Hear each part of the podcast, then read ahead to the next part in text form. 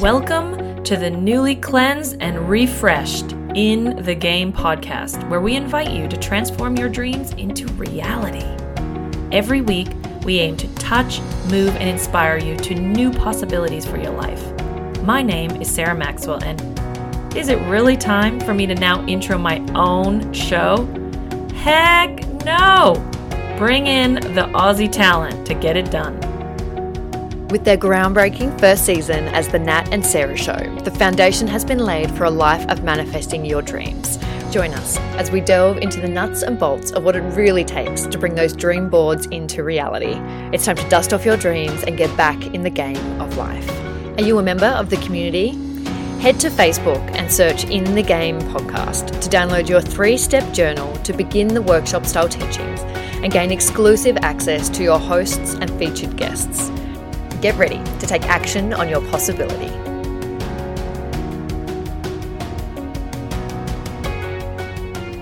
Today, we continue the conversation with the first Indigenous female to represent Australia in volleyball at the Olympic Games.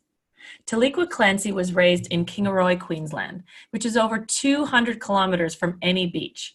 And yet, she was recruited at age 15 and traveled away from her family to train full time as a beach volleyball player and pursue her dreams. This is when she met Nat and myself during her training and forged a mentoring relationship with Nat that continues to this day. Look how far you've come, T, in those 12 years. I won't tell some of those stories that I remember of you being in the Sandstorm office. I won't tell those in your intro. Don't worry. Um, her dream to be an Olympic gold medalist and world champion have been put on hold while the Tokyo 2020 Games have been delayed due to COVID's worldwide impact. It really is hard to fathom what it would be like to have your dreams stunted like that. But a silver lining just might be Taliqua's chance to increase the impact she can make on behalf of her people. During this extra time, perhaps more people can learn to understand and respect what it is to be part of the oldest civilization on earth, Aboriginal Australians. So, you ready to open this up, T? Yeah. Yeah. sure. yeah. Yeah. Look, when Nat um, shared that you were going to be an iconic Australian on the coin for your country, representing your people, like I was really moved by that. But what does it feel like when it's you? What does that even feel like? Honestly, it's really crazy for me because I still feel like I'm still so like early and like in the beginning stages of my career. So mm-hmm. it is I feel like that's a moment in like 10 more years where I'll have this like real understanding of how special it is to be an indigenous athlete on that coin and representing my people. But for sure i am i'm extremely proud still for sure. But yeah. Does your family like i need a bit of time Yeah, and I get that, and I agree with you. It's all in retrospect when we look back. But is there anyone in your family who's really pumped about it, who thinks it's special? Um, my family is definitely the one where they will tell everybody else how proud they are and happy they are, but not as so much to my face. But I know, I know they're extremely proud of me. Um, and it, for me, I get to share it with them. You know, I wouldn't be in this position without them. Like they've given me this incredible opportunity, and it's awesome that I can share this with them. And I want to talk about um, in a minute that you went to the Australian Mint when you were young, because I think that's an incredible story. But first, but first, you mentioned your family, and I will say that I was instantly struck with how close your family is to you and how integrated they are in your sport life. And so, is that a cultural thing? Because I remember thinking, I don't think my family was this involved in my career as Taliqua's is. So, is that sort of a cultural thing? Uh, yeah, I think so. I feel like um, we're that involved in everyone's life. Um, I do believe too, because my mum was 17 when she had me. Um, like I call my grandparents mum and dad, you know, so I'm extremely lucky and fortunate in that way. I do feel that my mum's two sisters too, because she's one of three, that they both, you know, had that connection, even though they're my auntie, is like as that I am their daughter, because you know, like I was the first grandchild for 26 years. I was the only grandchild. So I believe like Ah. I was kind of the baby for a really long time. Um, and yeah, so, but they definitely set me up on this journey, no doubt. Like, I've never they never really said no to much of my opportunities to go and compete unless like financially we weren't able to to to make those like trips and opportunities that were given to me but again i'm still so blessed that they they they found a way every time to give me the opportunity to follow my dreams and do you know how they found a way because nat and i were chatting about this interview before and we were th- we were actually saying that we're like did t ever feel like she had restrictions because of how much a trip costs like how did they do it honestly i never I knew that we were definitely not the most rich, but I never felt like I went without. So when I was told that unfortunately we won't be able to do like soccer, it's such an expensive sport. I remember mum just telling me like we can't do soccer anymore, it's too expensive. And I was like, okay, yep, I get it. You know, like there was never that um, you know, I was never hurt by that in such a way. Like I was like, okay, mm. I get it, I understand. But honestly, I don't even know how they did it. They just worked hard. My mum is one of the hardest workers ever. Like, yeah, her mentality, like she is a workaholic for sure. Yeah, right. Okay. And so I am curious about this excursion trip. So you go so you take a bus or something or you fly to Canberra to visit the Royal Australian Mint. Is that what happened? Yeah, but honestly, to actually, this was the first email I ever opened, and I knew exactly what it was. I've never been so excited by an email. It all was like started in like our grade seven camp. We all got on a bus from Kingaroy down to Canberra, and the Mint was just one of the stops. Okay. And so instantly, when I read it, I was like, "Oh my god, this is such an incredible opportunity!" Like I, cu- I couldn't believe it. But yeah, it was literally like a grade seven camp. My mum came as one of the parent guardians. I couldn't like so crazy that that would even like come full circle. And so when you're on this trip and you're, I don't know if it's like a factory, I've not been there, but did you ever have dreams of who are these people on these coins anyway and that you could be one of them? Honestly, I don't even remember at that stage of having them having people like a part of the coins and stuff. I just remember like, whoa, this is when they make money. you know, so it's like this is so cool. And I remember taking home, you know, you get to like put like you put a bit of money in, you spin the dial, and you get to take home your two dollar piece. Like you make your own coin. So yeah, oh. that's like my memory of the place. Yeah, I think I, I totally get it. It's funny how we want to ask you these questions like as if you had some poignant moment being there as a kid and all you really remember is the coin that you brought back. but I guess what it does ask me with you is do you remember back then what you dreamed about being one day when you grew up? Oh, 100%. I've always wanted to be an athlete. Like, I don't even know how I knew it, but I just like knew that was my destiny, like straight away. And then watching the 2000 Olympics, I was like, okay, I'm going to be an Olympian. Like, it was just, and it's crazy because like it's so hard when I speak to other people because, you know, that's not the case for everybody. But I've just, I've always known where I was going. Like there's just never been a doubt. Yeah, right. And so when you're watching the 2000 Olympics, was it I want to go there for anything? Like a, you would be a gymnast, or did you have your sights on particular sport? I never had a actually I've never had a sight on a particular sport to be honest. Um, I just I would try anything. That's the thing at that stage of my career. So there was really not much that like you know, even though Cathy Freeman was the driving force of me wanting to go to the Olympics, like I wasn't because I wanted to be a runner. I just, you know, yeah, it's crazy. I, I definitely would never thought it was for beach volleyball. That's for sure. I didn't even know beach volleyball existed. Sorry, Nat. Had you so been sorry. to the beach when you were growing up? Because you live far away from the beach. Yeah, we had a few holidays at the Sunshine Coast. So I, I love the beach. Maybe not so much the sand as much as I did then. But yeah. Okay, so tell me about Cathy Freeman and you're watching the games what was the impact? Like what were you seeing in her that had you want to go and do maybe not be a runner but be at the games? I think it's just seeing another one of your people on the screen you know? Like there was no other sports where you'd see um, female aboriginal athletes. Like mm.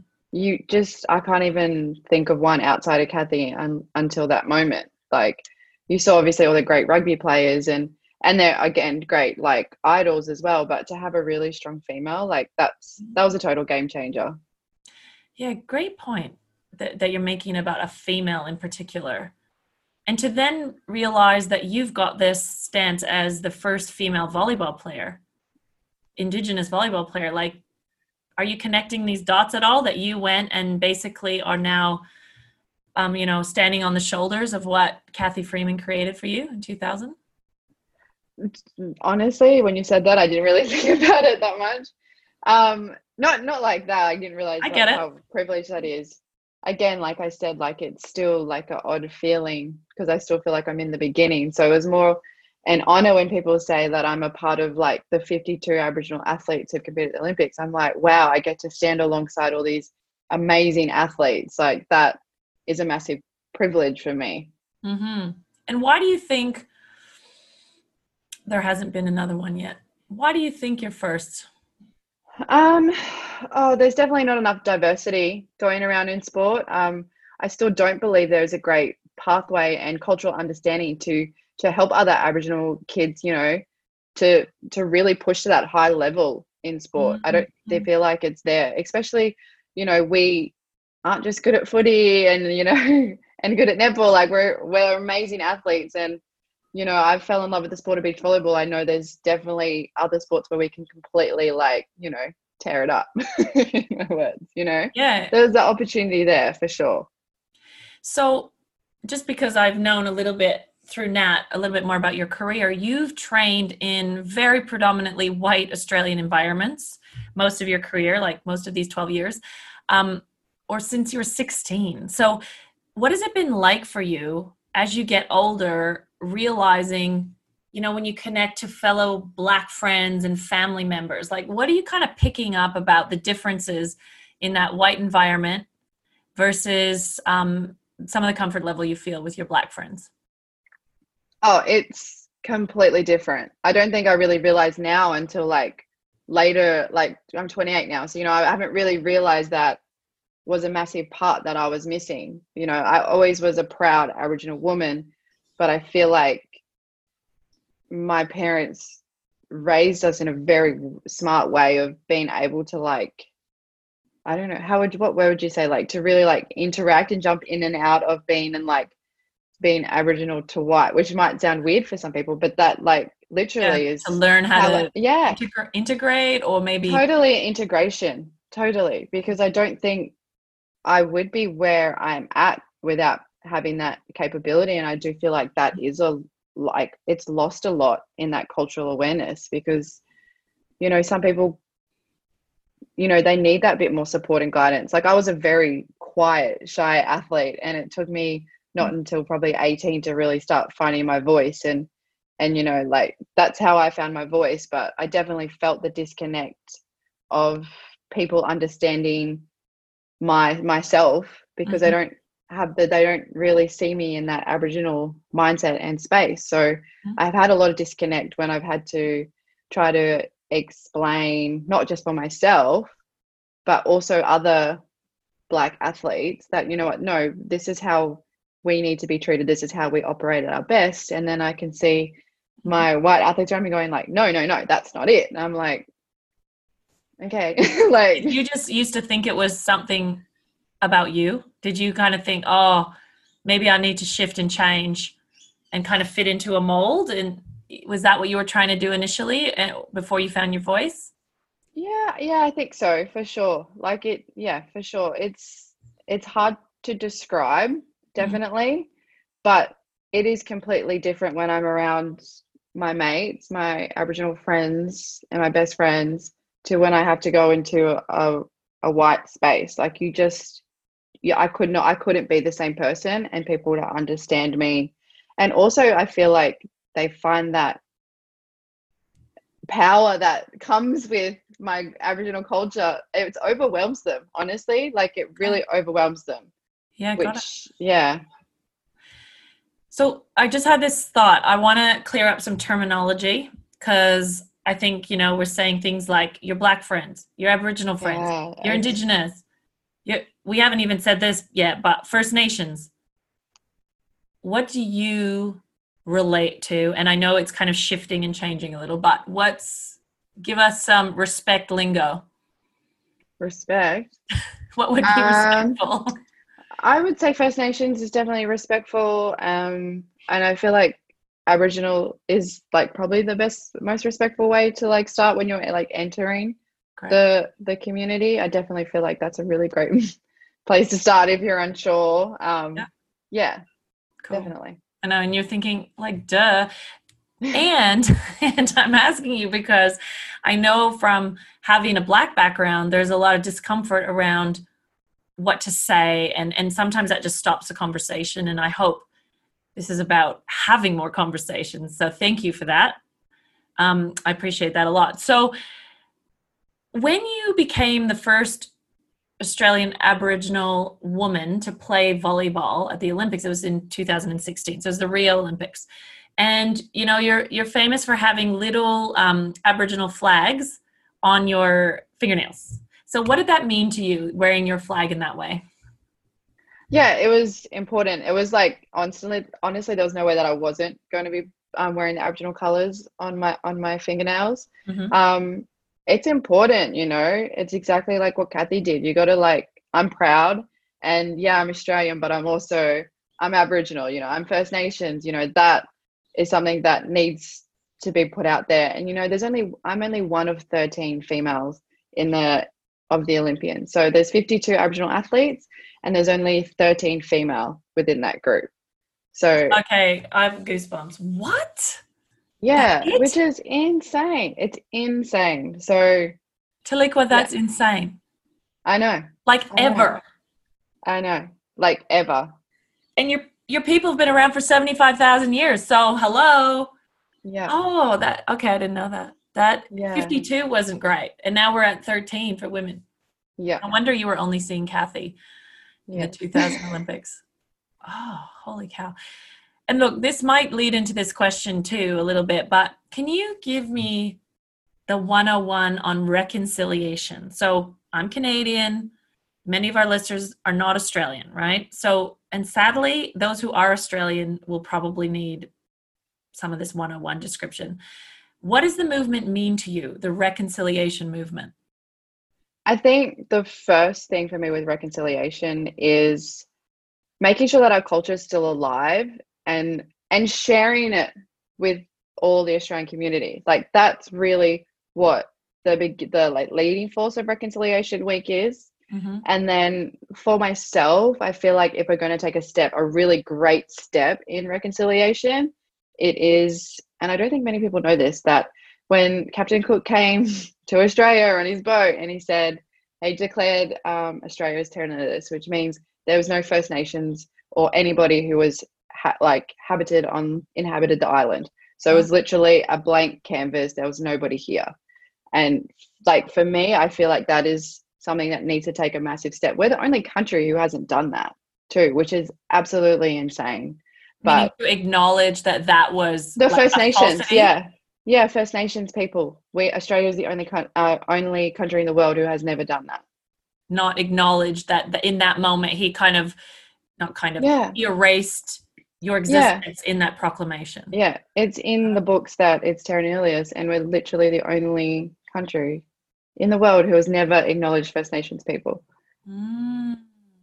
Oof, that's intense Yeah, and does is that what reconciliation means like keeping your culture alive instead Yeah, of almost like trying to disappear your culture the way captain Uh, cook did I think it's more like a learning. You know, there's a lot like you know even throughout the stolen generation.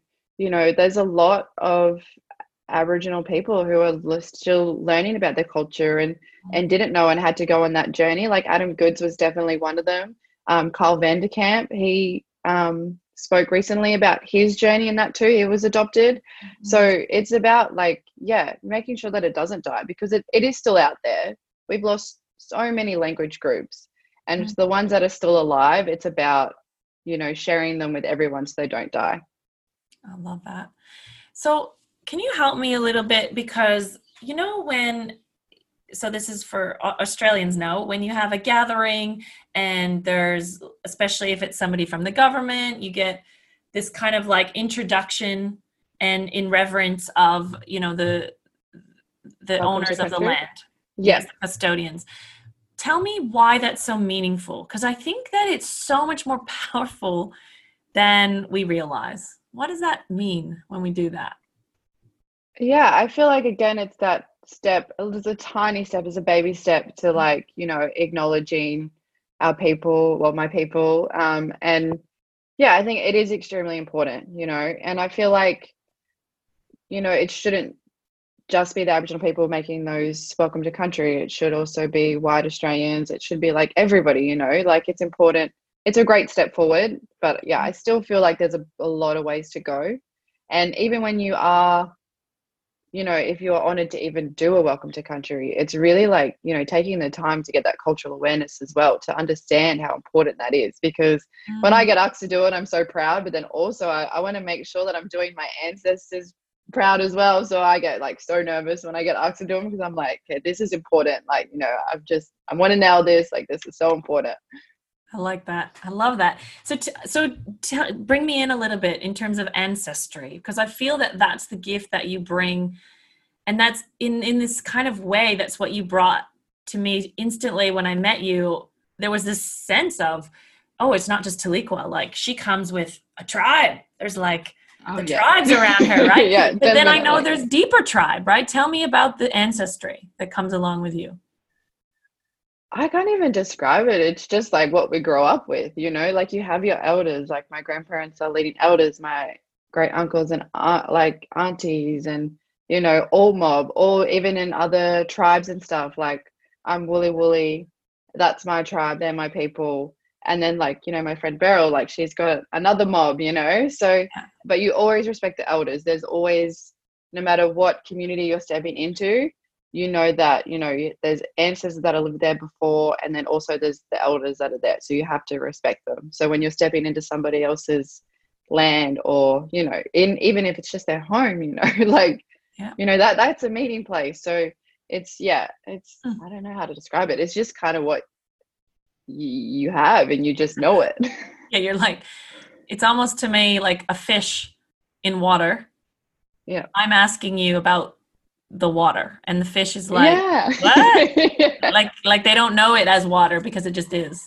But they're great questions too to actually be able to explain that because you know they're the questions that a lot of people actually wouldn't understand so i'm actually happy you're asking because it's like yeah how do i describe it yeah and i get that you just bring it alongside you. So if you imagine yourself heading into you know tokyo 2020 that will be in 2021 and you have this like dream and this vision for winning a gold medal. So we said 13 women aboriginal women have ever gone to the olympics. And so to be a gold medalist tell me about your ancestors. And by the way guys she doesn't know i was going to ask this question. So she's you just on the spot a little bit but how can your ancestors and all that's before you like you come from the oldest civilization on the planet how do you feel that that can help lift you during one of the most important moments of your life? I think it's just honestly, I just think about like the struggle that they had to go through and how lucky I am to be in the position that I am. I wouldn't be here without their sacrifices. So that gives me like, you know, if they can go through all that struggle and hurt what they go through, like I can do this. I love it.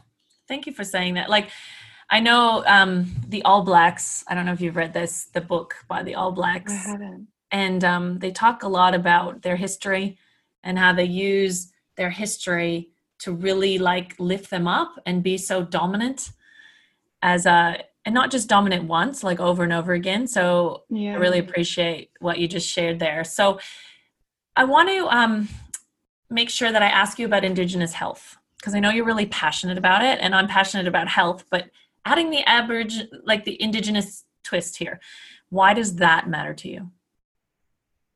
We do like have a fair line of like health risks and i just you know like we do have in terms of lifespan like we actually have a very short compared to the average white australian. So i just want to make sure that we're like leaning in good positive directions. Like i feel like as well even health is mental health as well so you know like as much as people don't like to acknowledge, there is still a lot of trauma, and I still don't um, believe that we managed our mental health very well. Mm. Um, and I, and that's important too. And that starts with that physical health as well. And being an athlete, like mm. I, I think that's like you know that's a really good way for me to help share my knowledge and what I've learned. Mm. Um, so yeah, I love, like, I work with Deadly Choices. I'm an ambassador for them.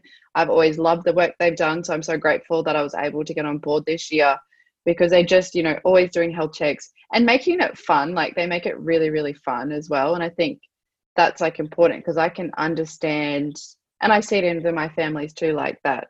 Although health risks that come, you know, it's come through my family as well. So mm-hmm. I can, if I can help them make better decisions or just to be, be a little bit more active and to start those really great routines with with their family and pass it down onto their kids like yeah i love that. It's really important to me. So i'm so glad you brought up kids because i've seen you with kids and it's it's special. And what is it that you if you think about health indigenous health and kids where do you think you can make a real impact um, well, they're kids, you know, like that's the time when you need to start teaching them them really good routines. As an athlete, I wish I was doing it in high school a lot better. Like I feel like, gosh, why wasn't I like having a really nice balanced diet and oh, so much, honestly. Like even just doing. What did you homework, used to eat? You know, tell me what you used to eat as a kid. Like, what were your um, bad habits? Let them I out right throw now. my mum under the bus, but I would like take a packet of chips to school, like shaves. Like I was bad. I was so good. I was like a Coke. I was like addicted to Coke, like full sugar. I didn't even realize you could even get addicted to Coke, to be honest. So not until I got to Adelaide down to the national program, and they were like, "That's not good for you," and I'm like, "Oh, really?" like, so know, wow, you were drinking like, that in like until you were 15, 16, heading to the program. Yeah, yeah. I'm not laughing because I actually know that if I recall my childhood, like there was so much transition happening in in my world as well. And like the under you know the things that we now know. Like my mom like you said my mom didn't even know. And i would say my mom was health minded and she there were things that just weren't being talked about yet. So okay so you had your your coca-cola habit back then. So like imagine if your two nieces you know if if they started drinking coke all day at their young age would you just be like devastated yeah, I would actually. A hundred percent would. You know, like, oh yeah, I would. You know, I just I do believe in a in a balance, a good balance. Like I don't want to take all the way the treats. Like, you know, you're young too. You don't that's the best time to have it because you can't be working that off when you get older. yeah, exactly. But um yeah, I hope I can instill with them some really good, strong routines, even just around the cultural stuff, you know, to be extremely um, proud and to stand up for themselves. Because I don't really like, not until now growing up did I realize some things that people just shouldn't have been saying to me.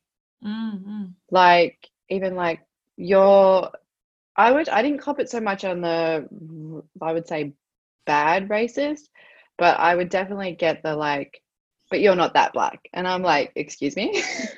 Oh, okay. excuse me. And I like, you know, my nieces, you met them before, they they have that fairer skin. So I don't want them to feel like not empowered by culture and to and to you know have the voice to speak up for themselves and be like you know what? Sorry but that's not respectful. I don't appreciate that. This is actually my mm. heritage. This is my people. It doesn't matter my skin color. You know just to have that voice to speak up and to know you know what? Like that's not right. Like to educate Okay, you just brought up something really, really great, I think, because I think sometimes we have this perspective of tell us about your blackness, Taliqua, but hey, if within your own community, there's like comments, there's being treated like you're not black enough, and then you you quiet down. I I'm so glad you brought that up because some people can't even imagine that you're under pressure in your own community to like prove yourself sometimes and I, I have a friend actually whose daughter, so she is like mixed parents, and the daughter's at school and they're saying that to her, oh, you're not really Aboriginal. Mm-hmm. And she's mm-hmm. like, the, the mom actually changed her schools in the end. She was just so passionate about this, but it was like devastating for that little girl because she's really proud. Yeah. And to be, yeah, so even inside of the race itself, like defending who you are and what you're about and your ancestry, I just think is um it's complicated. It's actually not so black and white, is it? Yeah, 100% it is it very complicated. And because now like, you know, from my experiences, like I said, I was always proud, but I didn't realize how like, you know, people were still like understanding that like racism that comes with it and you know i feel like as kids it's trying to get out of that bad habit of making that normal it's not a normal behavior to do. And i do and i've had a conversation too with a, another great athlete um, who's trying to go to softball for the olympics Mm. um, janice blackman and she's a teacher at a school and she witnessed some another aboriginal kid do this to another aboriginal kid who just had fairer skin. So i think yeah it's it's difficult because you know in australia it's such a long history. There's people only now you know at like the age of 30 knowing that they're aboriginal and trying to track Wow. back their family and you know i'm i was just so lucky that i was brought up and raised with it and like being proud of it so it, it's it's hard I yeah, I don't really know. That's a good start. Like, how do you stop people getting into that judgment and not putting pressure on like what your blackness is? Like, it's it's difficult, but I'm hoping that I can hopefully spread a good word. You know, like to be proud and, and it's okay. You don't have to know everything about. It's it's about being proud and and just trying to you know learn about culture and keep it alive. It doesn't matter if you know language or not. You know, it's important that you just spread a positive word. So on that, um, I want to, you know, when you say to keep culture alive, um, what do you want non-Aboriginal people to know? Just a baseline, like what do you want them to know about your culture that would be respectful and empowering? What is it that you really want them to know about your culture? I think it's just for them to to understand the beauty of Aboriginal culture, especially when it stems around, you know, that tight family and the passing down of the stories and the dream time and the paintings and and if you're fortunate enough to know language, you know, to learn that. Like it, we have a beautiful culture just Mm. sitting there and it's your First Nations people. Like I want people to to learn that and to know that. But also it doesn't mean shying away from the dark side. I feel like a lot of people do that Mm. like you ha- we have to embrace that side too it's not any of us are sitting here like hating on anyone like we just want it to be respected and acknowledged that this is what's happened but this is also the beauty of our culture that is what yeah that's what i want people to know and we all want to know that's why we have reconciliation week Got it. That was great. Thank you for. I feel like I'm I'm getting it. You know. So thank you. Um, do you ever feel like the weight of there's a weight of representing your people when you compete in sport? Like in an ideal world, what would you hope your image as an iconic symbol of Australia could mean for your nieces? Let's say growing up in a world that they're maturing into. Um, pressure. Um, I wouldn't say I feel pressure in in in terms of when I'm competing and playing volleyball. Like that's just normal, you know. That's just me doing my thing, and I love Yes. that.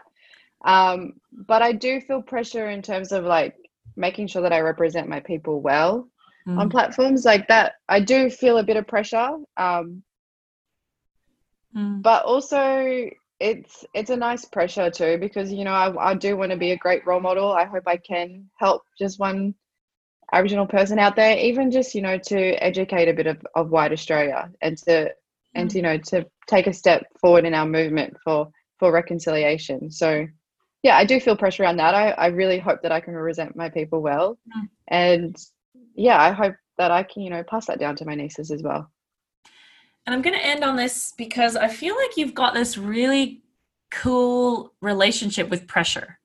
You know, I've heard you talk about, I've seen you compete, I've seen you under pressure, and it's like, what is it that you say to yourself when you're under pressure that has you say, because you just said it just then, oh, I like it.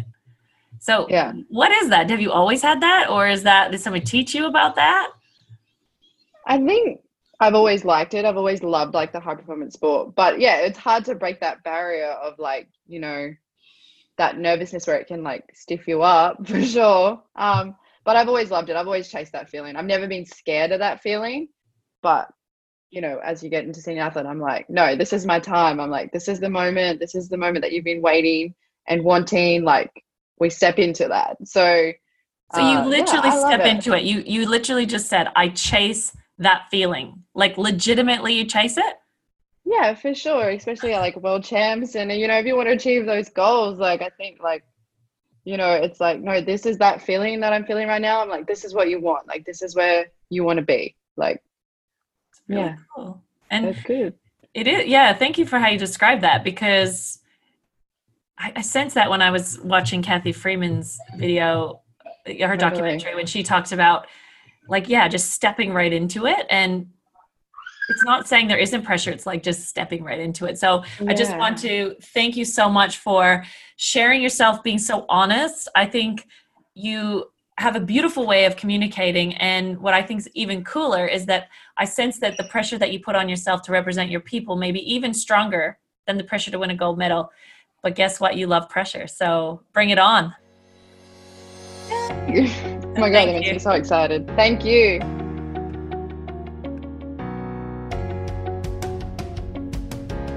We so appreciate you listening to the show.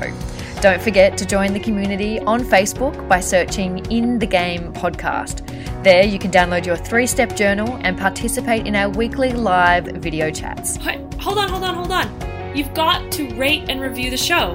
And I know all the podcasts are always asking this, and in the past, I wasn't doing it. And the reason I wasn't doing it is because I actually didn't know how to do it. So, open your podcast player and click on our show from your library, not the listen now. That's where I was going wrong in the past. So now that you know how to do it, When you go there, make sure you give us a five star review. Five stars, five stars, five stars. And then click on write a review link to actually write a review so that you can tell other people that we're legit and even funny, maybe a bit serious. So if you want to recommend this to someone, you have to put your fingers on the keys and send us a review.